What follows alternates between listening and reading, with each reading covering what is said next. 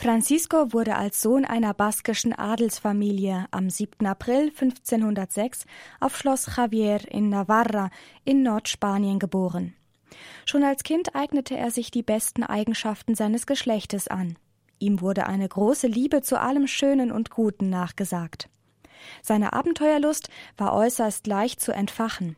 Zunächst beschäftigte sich der junge Franz mit dem Waffenhandwerk.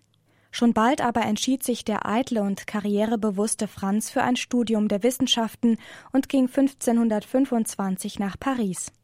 Dort lernte der eifrige Sportsmann und lustige Gesellschafter Ignatius von Loyola kennen. Der für Franz zunächst seltsam erscheinende Gottsucher sollte später den Jesuitenorden gründen. Zwar war Francisco anfangs für die geistlichen Ideale seines neuen Freundes kaum zu begeistern, nach und nach gelang es Ignatius aber in seinem heißblütigen Freund, das Feuer für ein geistliches Leben zu entfachen. Schließlich bekehrte sich Franz und half Ignatius bei der Erstellung der Ordensregel des Jesuitenordens, zu dessen Gründungsvätern er nun maßgeblich gehörte. Am 15. August 1534 legte Franz Xaver in Saint-Denis auf dem Montmartre seine Gelübde ab. Daraufhin widmete er sich einige Zeit dem Studium der Theologie und Werken der Wohltätigkeit. Auch geistlichen Übungen unterzog er sich regelmäßig, um seine temperamentvolle Natur, die zu Stolz und Eitelkeit neigte, zu bändigen.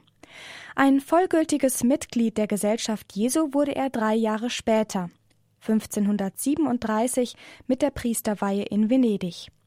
Seinem Ordensgründer Ignatius folgend kam Franz bald nach Rom. Es heißt, die Bewohner der Stadt seien sehr beeindruckt gewesen von seinen Predigten. Aber auch Ignatius waren die missionarischen Fähigkeiten seines Freundes aufgefallen. Den Ordensoberen bewog das dazu, Franz als Missionar nach Indien zu entsenden. Da der Jesuitenorden inzwischen kirchlich bestätigt war, reiste er 1541 als Gesandter von Papst Paul III. und des portugiesischen Königs nach Goa der damaligen portugiesischen Kolonie im Westen Indiens.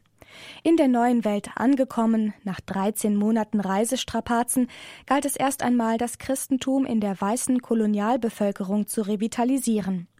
Neben dieser schwierigen Aufgabe sah sich der Neuankömmling auch mit anderen Herausforderungen konfrontiert.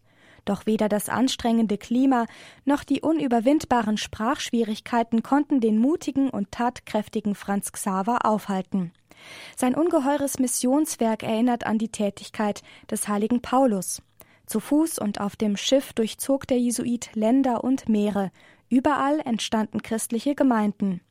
Auf Malakka, einer malaysischen Halbinsel, ebenso auf Inseln vor den Philippinen und im soeben entdeckten Japan, um nur einige Orte zu nennen, missionierte Franz Xaver erfolgreich. Im Jahr 1544 soll er in einem Monat 10.000 Fischer auf Macau getauft haben. In den etwa zehn Jahren seines Schaffens waren es insgesamt wohl bis zu 30.000 Menschen, denen er die Taufe spendete. Einer seiner größten Erfolge war die Taufe der Königin Nea Chile von Indien, die zuvor ihn und das Christentum vehement bekämpft hatte und nun den Taufnamen Isabella annahm. Wie nachhaltig sein Wirken trotz aller Schwierigkeiten war, konnte man in Japan deutlich sehen. Schon einige Jahrzehnte später zählte man dort mehr als 400.000 Christen. Von Beginn an gründete der Jesuit viele Missionsstationen und bildete Einheimische als Missionare aus.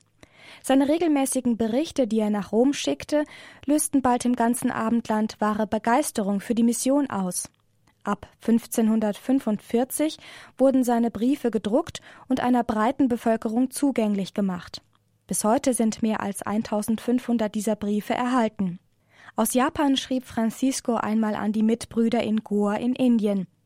Wir alle, die wir hier in Japan sind, haben geglaubt, wir seien es, die Gott einige Dienste erweisen, weil wir in diese Länder kommen, um den heiligen Glauben zu verkünden. Doch in seiner Güte lässt uns der Herr erkennen und zu innerst erfühlen, dass er es ist, der uns eine Gnade erweist. Die unermessliche Gunst, uns nach Japan zu rufen und uns frei zu machen von dem zähen sich anklammern an die Geschöpfe, die uns hindern würden, immer tiefer an Gott zu glauben, auf ihn zu hoffen und ihm zu vertrauen. In einem weiteren Brief an die Ordensbrüder heißt es Ich werde Ihnen niemals beschreiben können, was ich den Japanern verdanke. denn unser Herr gab mir um ihretwillen eine tiefe Einsicht in die Abgründe meines Innern. Einen großen Traum konnte sich der Jesuit jedoch nicht mehr erfüllen. 1552 war er nach Goa zurückgekehrt und von Ignatius zum Ordensprovinzial ernannt worden, was ihn ebenfalls mit großer Freude erfüllte. Doch noch einmal packte ihn die Abenteuerlust, denn beim Gedanken an das große Reich der Mitte erwachte sein missionarischer Eifer von neuem. Aber es kommt anders. Mit allen Mitteln versucht Franz Xaver nach China zu gelangen. Doch nicht einmal heimlich gelingt ihm die Einreise. Und es kommt noch schlimmer. Auf seiner letzten Missionsreise erkrankt er schwer. Schließlich stirbt der Jesuitenmissionar kurz darauf, am 3. Dezember 1552, allein und verlassen in einer Blätterhütte auf der China vorgelagerten Insel Sanxian bei Kanton im südchinesischen Meer, nur von einem armen Matrosen betreut.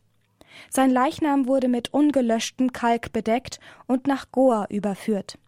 Franz Xaver wurde 1619 selig und 1622 heilig gesprochen.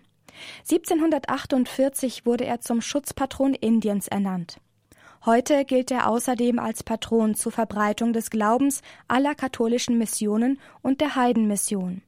Dargestellt wird der Heilige meist mit Kruzifix, Lilienstängel, flammendem Herz, aber auch zu Füßen eines zu taufenden Inders und ebenso als Pilger mit Muschel. Im Jahre 1615 wurde sein rechter Unterarm, mit dem er so viele Menschen taufte, in die Jesuitenkirche del Gesù nach Rom gebracht. Neben Luigi von Gonzaga ist Franz Xaver der am meisten verehrte Heilige des Ordens.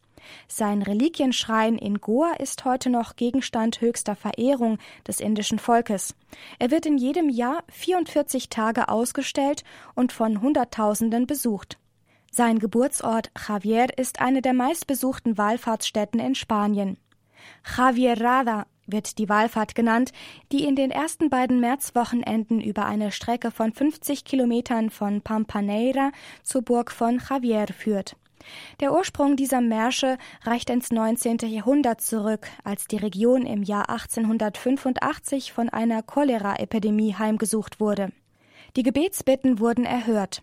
Seitdem nehmen die Menschen von Navarra an der Dankesprozession teil, um auf der Burg eine Messe unter dem Vorsitz des Erzbischofs zu feiern. Die Burg befindet sich heute im Besitz der Jesuiten und beherbergt ein Museum. Für Franciscos großen Missionserfolg entscheidend war, neben seinem Mut, seiner Organisationsfähigkeit, seiner Ausdauer und seinem Optimismus vor allem seine Fähigkeit, sich an das Verständnis der Einheimischen anzupassen. Dies gilt bis heute als beispielgebend für viele Missionare des Jesuitenordens. So kann man Franz Xaver vielleicht nach Paulus als den größten Missionar in der Geschichte der Kirche bezeichnen. Wohl kaum ein anderer hat die Arbeit der katholischen Mission auf Dauer so geprägt wie er.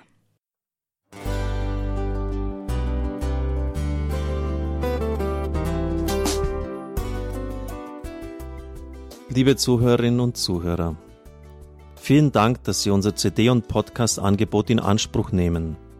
Wir freuen uns, dass unsere Sendungen auf diese Weise verbreitet werden. Dieser Dienst ist für Sie kostenlos. Für uns ist er allerdings mit einem nicht unerheblichen finanziellen Aufwand verbunden. Deshalb sind wir für jede Spende dankbar. Alle Bankverbindungen unserer Spendenkontos können Sie über unsere Homepage horeb.org unter dem Menüpunkt Spenden einsehen. Dort besteht auch die Möglichkeit, online zu spenden. Natürlich nach den neuesten Sicherheitsstandards. Sie können diese Informationen auch bei unserem Hörerservice unter der Telefonnummer 08328 921 110 erfragen. Ich wiederhole die Rufnummer 08328 921 110. Vergelt's Gott für Ihre Unterstützung. Ihr Pfarrer Kocher.